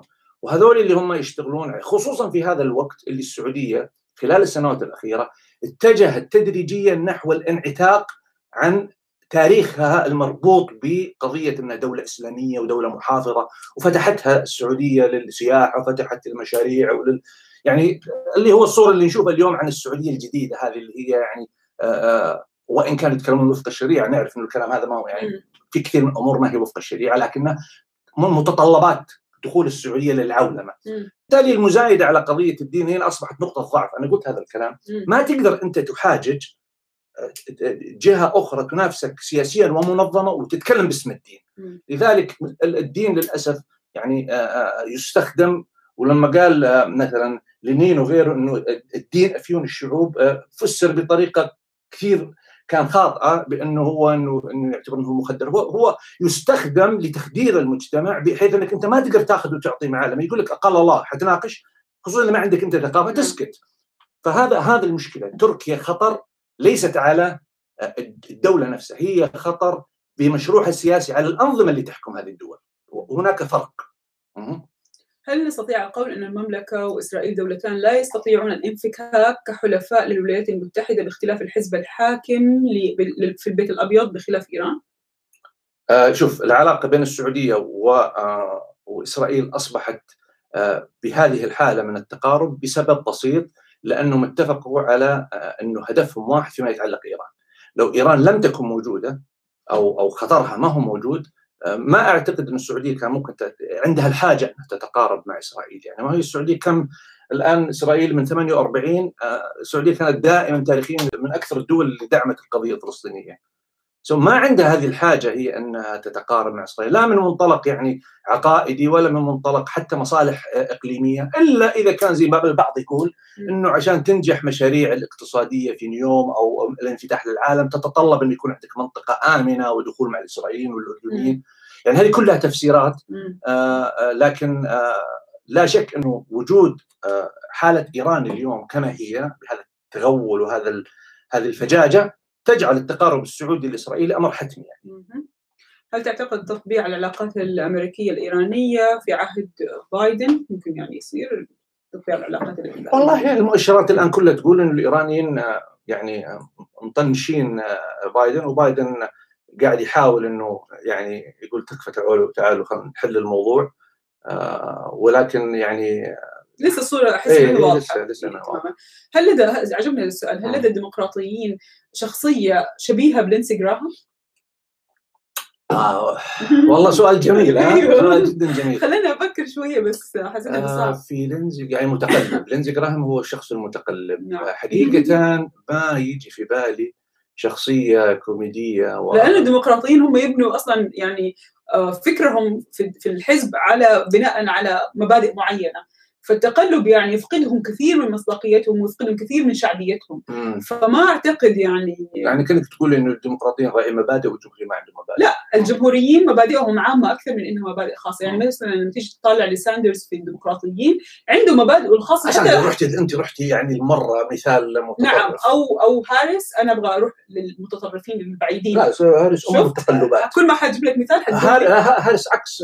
خلاص هارس هارس ينفع ننسى جراها؟ إيه ممكن، لأن أم التقلبات. أوكي. يعني بس ما مثال نائبة الرئيس. لا. أنت ما خلتني أكمل. قولي قولي. هل تعتقد لا هل المصالحة القطرية تمضي قدما بطريق توثيق أو أنها قد لا تستثمر تستثمر طويلا تستمر طويلا، خصوصا أنه إدارة بايدن لم تتكلم عنها كثيرا أو تثني على خطواتها التي تمت؟ يتكلم عن المصالحة القطرية مع دول الخليج. هل المصالحة القطرية تمضي قدما بطريق التوثيق أو أنها ممكن ما تستمر، خاصة أنه بايدن ما تكلم عنها؟ ما أدري ما أدري أعتقد إنه بايدن مو مرة منخرط في الموضوع هذا. أعتقد أنا أنا كتبت تويتر، ما أعرف إذا نشرته ولا خليته على الدرافت، كتبت مع نهاية ترامب كتبت انقسام في أمريكا وتقارب في الخليج. yeah. لأنه إحنا شفنا من قبل بايدن من نهاية ترامب بدأت المصالحة الخليجية بوادرها، ويعني الآن الأمور ماشية، وإدارة بايدن للآن ما دخلت هذا هذا النقاش. ما يعني للآن ما شفنا شيء متعلق بمصالحة أو مضاربة أو أي شيء يخص الخليج. الآن التعامل مع الدول بعينها. حتى على فكرة إحنا تكلمنا الأسابيع الماضية لما كنا نتكلم عن السعودية وعن حقوق الإنسان، وفي ناس سألت قالت ليش مصر يباع لها أسلحة وهي عندها برضه أزمة حقوق الإنسان؟ سمعت تصريحات هذه الأيام من أظن الخارجية عن إنه عينهم الآن على مصر، أو يعني ما راح يفوتوا لهم مسألة حقوق الإنسان، راح يعني جيهم الدور بهذا المعنى. في مجلس مجلس الحقوق الإنسان مع واحد وثلاثين دولة بما فيها أمريكا وفرنسا دعوا شو اسمه مصر الحكومة المصرية أنها تعيد النظر في في مسألة يعني في جانب حقوق الإنسان والحريات. بس تتكلم عن موضوع قطر كذا إشارة سريعة. مم. قطر اليوم هي قاعدة تقوم هي تقريبا بدور الوسيط آه مع إيران. مم. سو عدم تسليط الضوء من الامريكان او من بايدن عليه لا يعني انه القطريين مو شغالين. يعني القطريين اليوم هم اللي الى حد ما قاعدين يلعبون دور الوسيط من خلف الكواليس، هم وعمان مع ايران. آه في احد يقول دخلت متاخر بس حط بس ححط لايك. شكرا جزيلا اخ بسام، يا ريت كل المتابعين زيك. يعني المساله مساله ثقه. وفي احد بيسال يقول آه باختصار هل عاصفة الحزم ستنتهي بشكل كامل في ألفين وواحد وعشرين؟ يعني أتمنى ذلك. معناته أنت مرة متفائل ب ألفين وواحد وعشرين؟ أتم... أتمنى أنه الحرب بشكل عام تنتهي آه وإن شاء الله تنتهي يعني يعني تنتهي بطريقة أنه خلاص على قولتهم عفى الله عما سلف، وكل واحد يصلح سيارته، وخلينا نشوف مصلحة الدولتين، ويعني وما وما تكون حقيقة آه اليمن آه يعني آه بوابة آه بوابة خطر على السعودية من الجنوب. يعني الحوثيين هم مكون موجود في, في هل في رأيك يقول لك بسبب ضغوط إدارة بايدن السعودية تحاول القضاء على الحوثي أو إنهاء الحرب، وهذا سبب سبب زيادة التصعيد بين الطرفين مؤخرا؟ يعني الحوثي أنا أتصور يعني زيادة زيادة حدة هذه أعتقد هي مرتبطة بأنه عارف أنه مسار حل الحرب على الأبواب، ويبغى يعني يقوم بالمحاولات الأخيرة لتحسين وضعه التفاوضي. ونعرف المواجهات اللي صايرة في مأرب، ويعني محاولات في مأرب، واستراتيجية إنه إنه تسقط بيد الحوثيين. فهي هذه كلها خلينا نقول اللحظات، أنا في رأيي الحوثيين ممكن ينظرون لهذه اللحظات الأخيرة قبل يصفر الحكم، ونبغى انه ندخل في عمليه تفاوض، ووضعنا التفاوضي افضل بحيث انه نستطيع انه نحصل على شروطنا، وما نكون صيد سهل بالنسبه للسعوديين او بالنسبه للحكومه الشرعيه في اي اتفاق مستقبلي. ألا ترى انه ايران تلعب بالنار في تفاوضها مع امريكا في الملف النووي؟ صبر ايران صبر بايدن لوحده. ايوه بس صبر بايدن له حدود. بس ايران ما هي بشغاله من نفسها، وراها الصين وروسيا، يعني هي مستقويه من نفسها. هذا هذا الكلام اللي احنا نتكلم. لما لو لو العمليه عمليه يعني السعوديه تستقوي بروسيا والصين زي ما بي ما تقدر، لان ما هي محسوبه على الصين ولا هي محسوبه على روسيا. لا ايوه حتخسر امريكا. نرجع كلامنا ذاك اليوم انها تتحول بين يوم وليله من من المعسكر الامريكي الى المعسكر، وهذه طبعا يعني حتصير مصيبه كبرى، لانه امريكا لن تسكت على هذا الامر، انه كيف دوله تخرج من غطائها الى غطاء اخر. نشوف حنا اليوم ليش امريكا ما تحاول تستمر ايران كمان تكون تحت غطائها بدل ما هي؟ هل لانه ايران لانه ايران عندها مصلحه استراتيجيه مع روسيا من البدايه. مم. لا تنسين انه الامريكان هم اللي حاولوا انه يعملوا اطاحه لنظام الملالي، مم. مع حتى مع الشاه والحراك الملكي في في قبل اصلا الثوره. الشاه كان قوي ليش؟ عشان كان دعم امريكا. فالنظام الايراني يرى بانه امريكا هي الشيطان، فيسموه الشيطان. لما تقول كده خليني افكر انه معناته دعم امريكا ممكن يودي الواحد طبعا طبعا في في الدول في الدول الواحد في البدايه في الدول اللي طب ما كده ايران استمرت بعد الشاه بشكل جيد، يعني معناته المعسكر الاخر افضل من المعسكر الامريكي. لا بس حط في بالك انت الدوله تحولت لدوله ثوريه، مم. اوكي، والدولة الثورية صار عندها هدف واحد هو تصدير الثورة، مم. فصار تحولت المجتمع لنشوف نرجع نقول تكلموا باسم الدين، مم. ولما أنت تزايد باسم الدين تك... يعني أنا بقول لك مثال بسيط، لو جت فرضا سيناريو لو جاء آآ آآ جت السعودية اليوم، مم. وجاء مثلا الملك أو أي أحد من المسؤولين جاء قال أنا أبغى أحول السعودية إلى دولة إسلامية بكل ما تعنيه الكلمة، وابغى اصدر الثقافه. شوفي السعوديه في السبعينات والثمانينات لما كانت في مشاريع الدعوه مم. اه اللي في افريقيا في كل مكان، تحطمت متى يا ميساء؟ تحطمت مع احداث سبتمبر، مم. واصبحت اصبحت ينظر لها على انها جريمه، مم. اوكي، فقضيه التصدير هذه كانت ماشيين فيها، لكن صار في عندنا سقطه، مم. الايرانيين صارت عندهم سقطات، مم. بس ما همهم، ليش؟ لانه سندهم هذاك، احنا سندنا سندنا امريكا وما نبغى نخسر امريكا، والضربه جت في امريكا، والقاعده لما جت ضربت يا ميساء البرجين هدفها كان واضح، كانوا يبغون يخلقون الفرقه بين السعوديه معي والدوله الداعمه لها. فبس يا الناس كلها تقول لك لازم تدخل في البث اللي اقترحت لك هو يقول يقولوا لي اي بليز، بعدين صدقيني ما راح يطلع، بس يوعدنا وما يسوي حلقه ثلاثاء. ما فهمت يعني ايش مسوي؟ لما قلت لك انه تسويها يوم الاثنين او الثلاثاء، قلت لك حتطلع، فبيقول انه ما راح يطلع بس يوعدنا وما يسوي حلقه ثلاثاء. لا ان شاء الله اسوي، واتمنى تروحوا كلب هاوس او خدمه تويتر الجديده. خدمه تويتر ما اشتغلت كويس، بس كلب هاوس صرنا على كلب هاوس، بدايه البث كنا نتكلم عن هالموضوع. آه لازم تدافع عن موقفك كاعلام، يحاولوا يستفزوك عشان تطلع تتكلم. لا هو في النهايه هم بدهم يسمعوا وجهات نظر مختلفه، من هذا الباب انا يعني اشجعك. آه شكرا على اللايكات اللي انحطت واللي بيقولوا لنا انهم حطوها. آه مستقبل العلاقات بين السعوديه والامارات في المستقبل القريب في ظل تضارب المصالح والاختلاف. آه والله شوف، آه انا اتصور انه العلاقه بين السعوديه والامارات ما كانت دائما سيئه، ما كانت ولا هي دائما كانت جيده، كانت دائما في ما كانت السعوديه اماراتي والامارات السعوديه. اي يعني لا، هذا الكلام ما كان ما كان يردد، لكن اقصد انه نعلم تماما مثلا مثلا في الماضي كان كان التعاطي السعودي مع الامارات يختلف من التعاطي مع حكومه دبي والتعاطي مع حكومه ابو ظبي، يعني مسالتين مختلفتين. آه هذا هذا جانب. بعد ألفين وثمانية والانهيار الاقتصادي، دبي تقريبا كثقل آه اصبحت واجهه آه يعني سياحيه واقتصاديه، ولكن ما ما عاد تشكل هي ما هي ليست هي الامارات من تحدد اجنده الامارات، تحول الامر الى ابو ظبي خصوصا مع قدوم الشيخ محمد، واصبح اللعب السياسي والدور السياسي والعسكري هو الواجهه. الامارات تاريخيا كانت دائما هي الهب الاقتصادي، م. هي هي الجنه الاقتصاديه، فتغير هذا الدور مع بعد ألفين وثمانية والانهيار الاقتصادي اللي اصاب دبي، وابو ظبي اخذت الكنترول. هنا اصبحت الامارات تلعب دور مختلف عن الدور اللي كانت تلعبه اللي هو شبيه بالدور السعودي. آه كان في في ذيك الفتره يعني انا من من من, من, من احاديث سابقه مع شخصيات معينه كنت اشوف انه لم يكن ذاك الشعور انه والله تراهم يعني يعني من جهتنا احنا السعوديين انه ترى الامارات يعني مش الامارات يعني يعني بهالمعنى هذا، والاماراتيين كذلك يقولون هذول عندهم يعني دراهم وكذا لكنهم دوله منغلقه وكذا. مرحله آه ألفين وخمسة عشر ستة عشر اليمن كان صار في هذا التقارب، لانه صار في الخصم اللدود اللي هو قطر، ونعرف تفاصيل العلاقة الحب وعلاقة الشك وعلاقة اللي واحد من العيال في الاستراحة ولكن ممكن أنا اذب عليه ويذب علي ونتزاعل شويه ما العب مع بالوت وبعدين ارجع العب، هي موجوده. سو so هي علاقه علاقه غريبه، علاقه حب وحذر واحيانا ممكن تكون كره. فيعني لماذا نطالب من كل الدول تقاطع ايران بالرغم من انه اهم حليف الامارات مطبعه معهم؟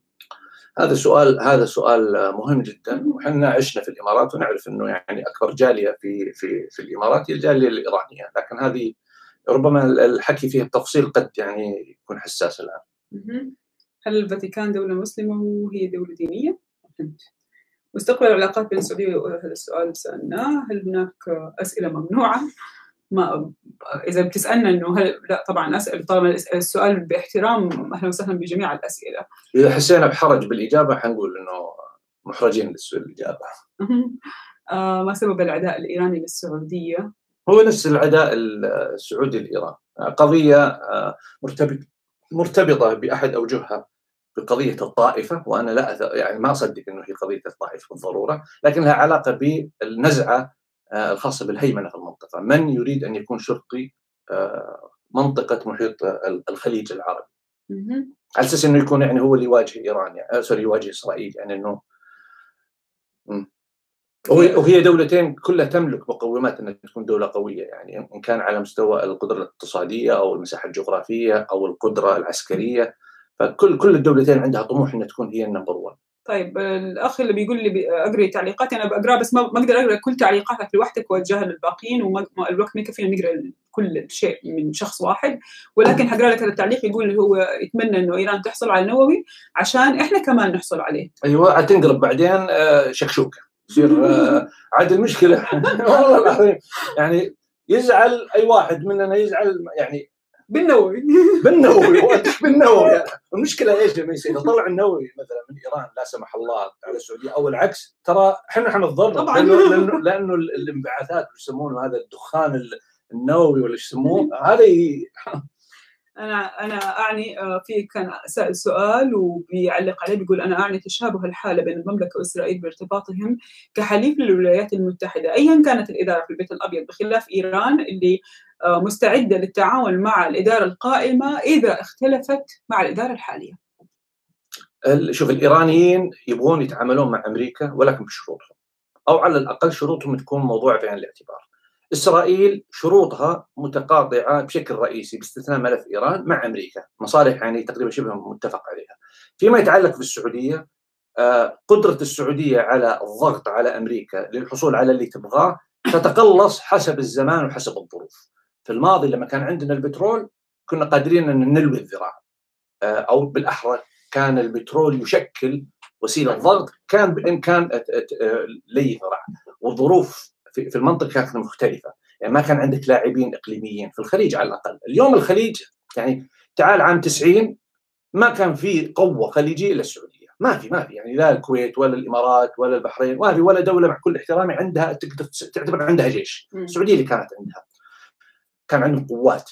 اليوم عندك الآن م. قطر الآن يعني تتكلم على أن هي أقوى جيش في المنطقة، هي تقول كذا. قطر نعرف أنه صرفت عشرات المليارات، أعتقد شرت حاجة زي ثمانين طيارة إف ستة عشر ولا ما أدري إف خمسة عشر في في السنتين اللي فاتت، فصار وهي دولة صغيرة كلها ثلاثمية كلهم ثلاثمية ألف يعني آآ آآ نسمة، لكن أصبحوا يبنون. فتغيرت الظروف ال ال ال يعني ظروف القوة في المنطقة عما كانت. إيران مشاكله معنا من التسعينات، تحليل مو منطقي لسبب قرابة السعودية وإسرائيل.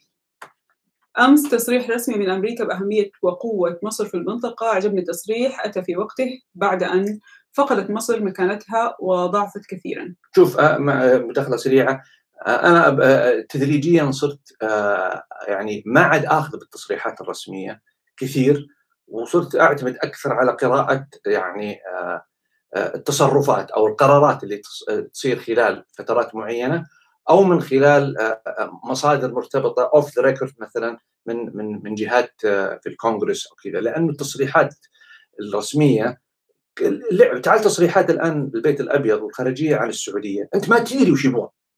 زعلانين وما يبون يزعلون، يبغون يساعدون ولكن ما يبغون يساعدون. فاللعب الان التصريحات هي اللعب بالالفاظ ما تعطيك زبده. يعني عشان كذا انا اقول انه وهذا يثبت كلام اللي كنت أقول في الماضي قبل يجي بايدن كنت اقول الديمقراطيين وبايدن بيجي يلعبون على التناقضات عشان يسهل السيطرة عليها، يخلقون حالة تناقضات ويسهل السيطرة عليها. ما حد ما حد يعرف من الحبيب ومن العدو. ايوه نعم سياسة. طالما أنكم جبتوا سيرة تركيا، ما رأيكم بتصريحاتها مؤخرا بخصوص تقاربها مع السعودية والإمارات ومصر؟ والله ما أدري، يعني أنا أشوف أنه مع السعودية ممكن، لأنه السعودية ما كانت عندها قضية كبرى مع الإخوان المسلمين يعني بالشكل اللي الناس تتصوروا، إلا لما تدخلت الإمارات، ونعرف أن الإمارات هي اللي عندها مشكلة مع الإخوان المسلمين، ونعرف أنه مصر طبعا عندها مشكلة مع الإخوان المسلمين لأنه تهديدهم من الداخل. لكن السعودية أنا أتصور أنها دخلت في هذه المعمعة ما بين الجار على اليمين والجار على اليسار، وصارت عنده هذه القضية، لأنه ربما السعودية دفعت ثمن خلال عقود طويلة من أدبيات الإخوان المسلمين، وكان اللي هي أنتجت ما يعرف بعدين بالإرهاب وكذا، وبالتالي أصبحت ترى أنه نعم هو خطر علينا.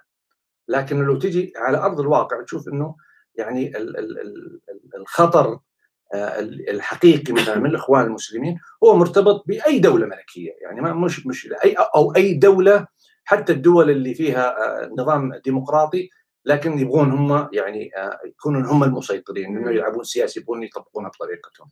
فالاخوان المسلمين هو مشروع، وهو هذا مشكله تركيا، انه تركيا دوله قويه عسكريا وسياسيا قويه، وموقعها الاستراتيجي قوي، ووجودها مع الناتو قوي، وتدعم هذه الجماعه، فهي حقيقه قوتها برايي توازي خطر ايران الطائفي ان صح التعبير في المنطقة. إيش نشرب؟ بنشرب شاي وقهوة، قهوة وشاي. وقطر تقوم بدور عمان ب ألفين وخمسة عشر. نعم. آه طيب حروح على الأسئلة الأخيرة اللي الآن محطوطة. برأيك سبب التصعيد الأخير من قبل آه التحالف في اليمن؟ قلنا قبل شوية تحسين شروط التفاوض في آه عملية السلام. والله تعجبني هذه الإجابات. إيه. تركيا المشكلة من غير أردوغان بتكون بعيدة عن العرب مثل ما كانت قبل أردوغان. آه لازم نستفيد من وجودها الآن ونحتويه، من وجوده هو ونحتويه. يعني آه من من يظن أنه أردوغان آه يحترم العرب باعتبارهم عرب آه فهو مخطئ. يعني ما ما أشوف أنه هي قضية أنه هو ينظر هو ينظر هو ينظر لنا على أننا الامتداد الطبيعي لزيادة عضلاته كقائد للأمة الإسلامية، لأنه الامتداد فين يكون؟ يبي يكون في دول لغة القرآن اللي هي أجندته هو كداعم للإخوان المسلمين. فيبدأ من هناك، بعدين اتجه لما شاف والله في معارضة ولا في نوع من الصد في الدول الرئيسية، بدأ يروح لأندونيسيا والدول الثانية، يعني حاول يشوف الأماكن الأخرى اللي تعطيه. يعني هو هو يعمل لمشروع أن يصبح بين قوسين يعني خادم الأمة الإسلامية أو سلطان الأمة الإسلامية أو خليفة الأمة الإسلامية. ما هو دور عمان في الخليج خصوصا مع الحوثي وإيران أو إيران؟ عمان عمان أنا أشبهها بالأخ الثاني اللي في العائلة، العاقل. الأخ الوسطاني. إيه الوسطاني، العاقل اللي منضبط ويبغى يبغى البيت يكون مستقر، وكل الأطراف في البيت يزعلون عليه لأنه أنت ما تحبني، هذا يقول أنت ما تحبني، أوكي أنا ما أبغى، ما لي علاقة أحبك، أنا أبغى نعيش مبسوطين مع بعض في المنطقة. فعمان تلعب هذا الدور، وتصور انه يعني الدور اصبح قليل جدا، لانه قطر تلعب نفس الدور، بس قطر تلعب الدور لها اهداف ثانيه. عمان انا لا ارى انه عمان يعني لها اهداف خاصه بالتوسع بقدر ما هو تحاول انها تحمي، زيها زي الكويت. يعني الكويت انا ما انسى كلام زميل لي مره كويتي قال لي انه مشكلتنا احنا الكويت ان احنا صايرين في النص وسط كماشه بين ايران والعراق والسعوديه، بين الكبار. يعني لأننا قادرين احنا والله نقول أننا محسوبين على هذول عشان هذا ما يزعل ولا هذا ما يزعل، وهذا هذا هذا يزعلكم بعض، أو احنا أول من ندفع الثمن. لذلك تجدين أنه الحكمة دائما تكون من الدول زي الكويت وزي عمان اللي هي حقيقة ما عندها هذا الطموح للتوسع، بس تبغى ديفيوز نقوله، تفك الاختناق الاختناق أو الاحتقان في المنطقة. خاصة أنه عمان عندها التجربة أنه كانت سلطنة وكانت متوسعة، فالآن يعني خلاص هذا مكاننا وسيبونا في حالنا إلى حد ما، هذه تبدو الصورة على الأقل. وإيران أو عمان يمكن عندها هم واحد فقط أو خوف واحد، هو التهديد الافتراضي اللي قد يأتي من طموح الإمارات بالتوسع باتجاه باتجاه عمان. ولكن هذا لا يعني أبداً أنه وضع الحقوق الإنسان في عمان أو في أي دولة أخرى يعني لأنه أنت في النهاية إحنا بنتكلم عن السياسات الخارجية بس ما بنتكلم عن الداخلية إيش قاعد يصير. هل بايدن الراعي الجديد للبقرة الحلوب أم سوف يقتل البقرة الحلوب الحلال؟ هو كاتب هل بايدن الراعي الجديد للبقرة الحلوب أم سوف يقتل البقرة الحلال؟ من البقرة الحلوب ومن البقرة الحلال؟ ما أتكلم بالرموز كذا. طيب آه السعودية وأمريكا في إس آه فيرس آه إيران والصين. أحد بيعلق ساعة أنت كنت تشرح الموضوع. آه الهند وباكستان جيران وعندهم نووي ولا صارت شكشوكة؟ هي ما صارت شكشوكة لأنه عندهم ناس آه أول شيء عندهم أنظمة ديمقراطية في الداخل. القرار مو قرار الرئيس، الرئيس اللي موجود اليوم بكرة ما يكون موجود، فما القضية ما هي قضية إنه اضربهم، ما ما هي كذا. ضف على ذلك أنه لا تنسى أنه باكستان والهند دائما كانوا جزء من عملية التوازن في المنطقة. دول احنا نعتبرهم سواقين وخدم، لكن على المستوى السياسي والثقل دول عظمى، يعني شئنا أم أبينا. من هالمنطلق هذا هم إن كان من حيث الجيوش فهم من أكبر الجيوش في العالم. حتى تدريب جيوشنا احنا في السعودية أعتقد كثير من الدول العربية إلى غاية أظن ما يمكن إلى الآن، بس أنا أعرف كثير ناس أكبر مني درسوا طيران وفي الجيش كانوا كلهم تدربوا على يد يعني ضباط باكستانيين. فهذه دول هذه دول مبنية على أسس العسكرية، يعني الثقافة العسكرية موجودة وعارفين إنه يعني إطلاق هذا يعني إنها يعني زر الدمار، ففي عندهم ضبط. المشكلة في أماكن أخرى قد لا يكون الراشونال أو المنطق في حساب القرارات السياسية يأخذ هذا المجرى، وفي مجال الضغط واللي يسمونها اللي السوات اناليسز ولا يعملون الديفل ادفوكيت، انه يقول لك طب ماذا لو لو رئيس واحد انا طقت في راسه ابغى العن خيرهم اكسكيوز ماي فرنش حيعملها يعني. فهذا الفرق. للمهتمين بالملف النووي الايراني يقترح عليهم مشاهده الندوه الشهيره التي استضافها ديفيد إغناتيوس في خريف ألفين وسبعة عشر وتحدث فيها جون كيري عن طبيعة الاتفاق، خلاصته أنه معارض الاتفاق يقحمون عليه أمور ليست فيه. آه وفي أحد بيقول لك يا ريت تحدثنا هل كنت متواجد في أمريكا فترة أحداث سبتمبر وهل فعلا كان وضع السعوديين كما صور الإعلام من ناحية المضايقة؟ تكلمنا في حلقة متزامنة مع أحداث سبتمبر عن آه تجربة ياسر وعن تجربتي أو فين كنا وكيف شفنا الحدث. آه ما كنا في أمريكا؟ لا ما كنت في أمريكا، بس طيب. كل كل اللي كل اللي كنت أعرفهم عايشين في أمريكا وقتها الجميع. لا أذكر أحد قال لي إنه شاف شاف مضايقات. آه هل سنرى في آه مصر في خضم الأحداث ولها دور وتفتح ملفاتها من قبل أمريكا؟ هذا كنا تكلمنا عنه في البداية. ما هو السبب الحقيقي لقيام أمريكا بحرب على العراق؟ وكيف تمكن بوش من إقناع الكونغرس بها؟ وهل تتفق مع الرأي الذي يقول إن بوش الابن حقق حلم بوش الأب الذي كان يطمح بالقبض على صدام أو قتله في واحد وتسعين؟ يعني, يعني ما أدري وش كان يحلم وش، ولكن نعم ممكن أن تنظر بالشكل هذا. كيف أقنع؟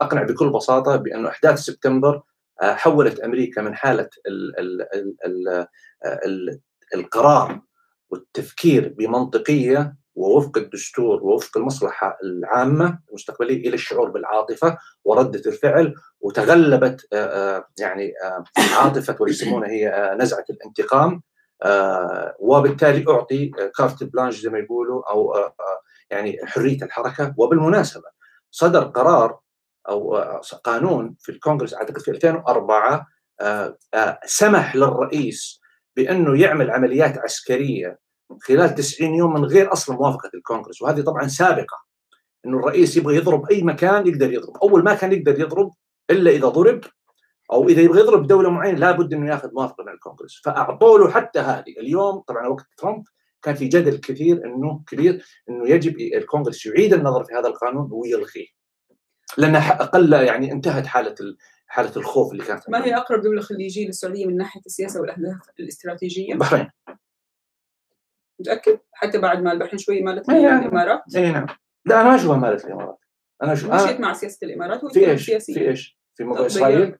وليش ما تقرين أنه ممكن يكون هو بالون اختبار السعودية موافقة عليه أنها تروح بعد كذا يعني يعني أنا ما أشوف أنه البحرين بالضرورة يعني مالت الإمارات بالشكل هذا فقط من خلال الموضوع هذا، ولكن نشوف إيش هي التوافق بين المصالح البحرينية كسياسة وما بين السعودية. أنا أشوفها أنها أقرب من حرب واحد وتسعين غيرت المنطقة بشكل عام، وأحداث سبتمبر غيرت السعودية بشكل خاص. صح صح مية بالمية.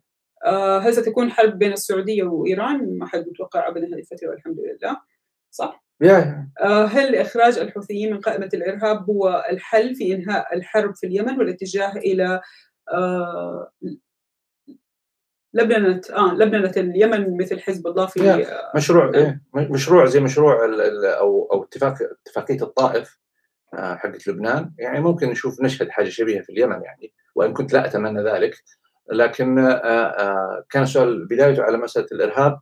إيه نعم، يعني إنهم شالوهم من قائمة الإرهاب بشكل بسيط، لأنه هم اللي لهم يعني اللي, له اللي هم هم المسيطرين على الأرض، وهم الخصم اللي الحكومة اليمنية الشرعية السعودية يجب أن تتعامل معهم عشان تحل المشكلة. فلو صنفتها إرهابيا لا يمكن أمريكا تعمل عملية وساطة ودخول سياسة مع جماعة محسوبة آه يعني جهة إرهابية أو منظمة إرهابية. لذلك كان الهدف منه أنه تمهيد للدخول في آه يعني عملية سلام أو مفاوضات سياسية، وعلى على بالمناسبة المفاوضات اوريدي موجودة الآن، يعني عقدت اجتماعات في عمان، وحسب مصادر يعني معنيه باليمن هنا في امريكا قالوا لي انه حتى كانت في مفاوضات وفي اتفاقيات او او او ترتيبات معينه حتى داخل او على الحدود السعوديه اليمنيه بين السعوديه وبين بين الحوثيين. سو العمليه التفاوضيه الان هي جاريه، ولكن لا زال الضرب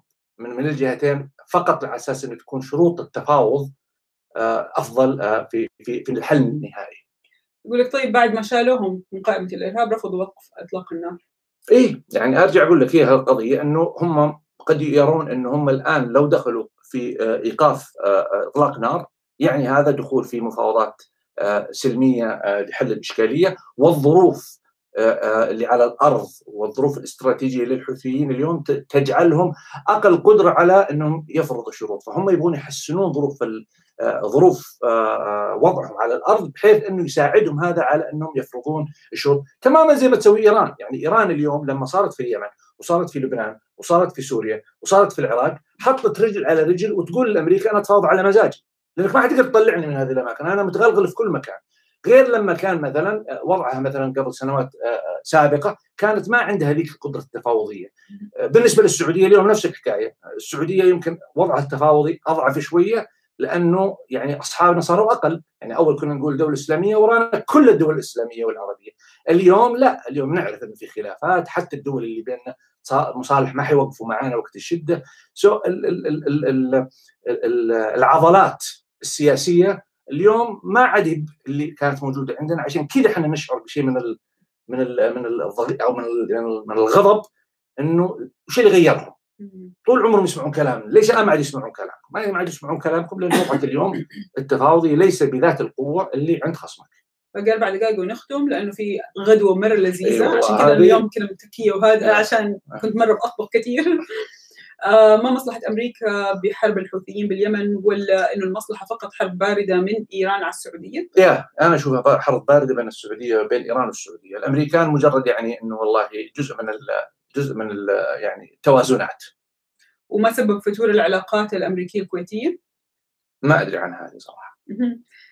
هل سوف يكون للسعودية دور في أي اتفاق مع القادم؟ أنا أتمنى ذلك على أساس نرضى ونرتاح من هذه القضية وتصير خلاص يعني المنطقة، لكن المؤشرات اليوم تقول أنه الأمريكان ممكن يسمعون للإسرائيليين، بالمناسبة شروط الإسرائيليين تشبه كثير أو تتطابق مع الشروط اللي تطلبها يعني السعودية، وبالتالي نرجع لقضية هل الهدف هو الحصول على المبتغى من الاتفاق وفق طلباتنا، ولا هل نبغى نكون حنا على الطاولة ونفرض تواجدنا كدولة كبيرة في المنطقة أننا نتفاوض؟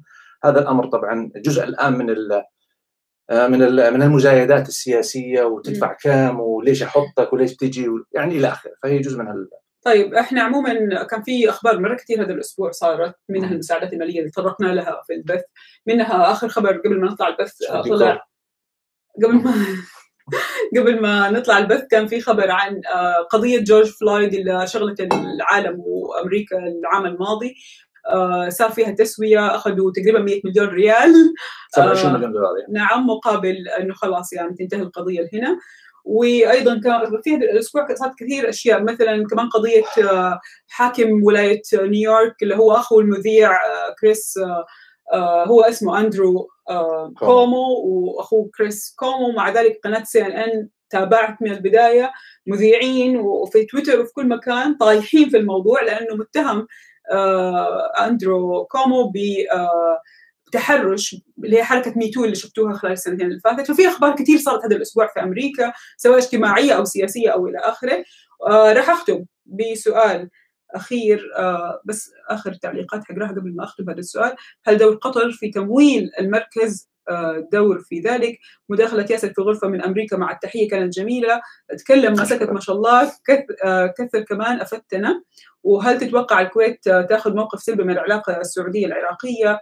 وواحد يقول لي تصلحي تكوني مذيعة.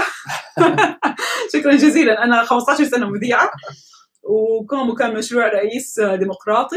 وأخيرا آخر سؤال راح أختم فيه، يقول هل من الممكن التعليق عن الباحث في معهد بروكينز بروس ويدل وسر عدائه الشديد للسعودية؟ خلينا نختم بهذا السؤال. ما أدري والله هو ليش عنده عداء للسعودية، ولكن زي ما هو عنده عداء للسعودية وغيره عندهم عداء للسعودية، في آخرين عندهم تأييد. روح شوف أنت الباحثين في هاتسون انستيتيوت مثلا، تلقى كثير منهم من مما يروج ويؤيد موقف السعودية. فهذا جزء من صناعة الثينك تانك في المنطقة في أمريكا.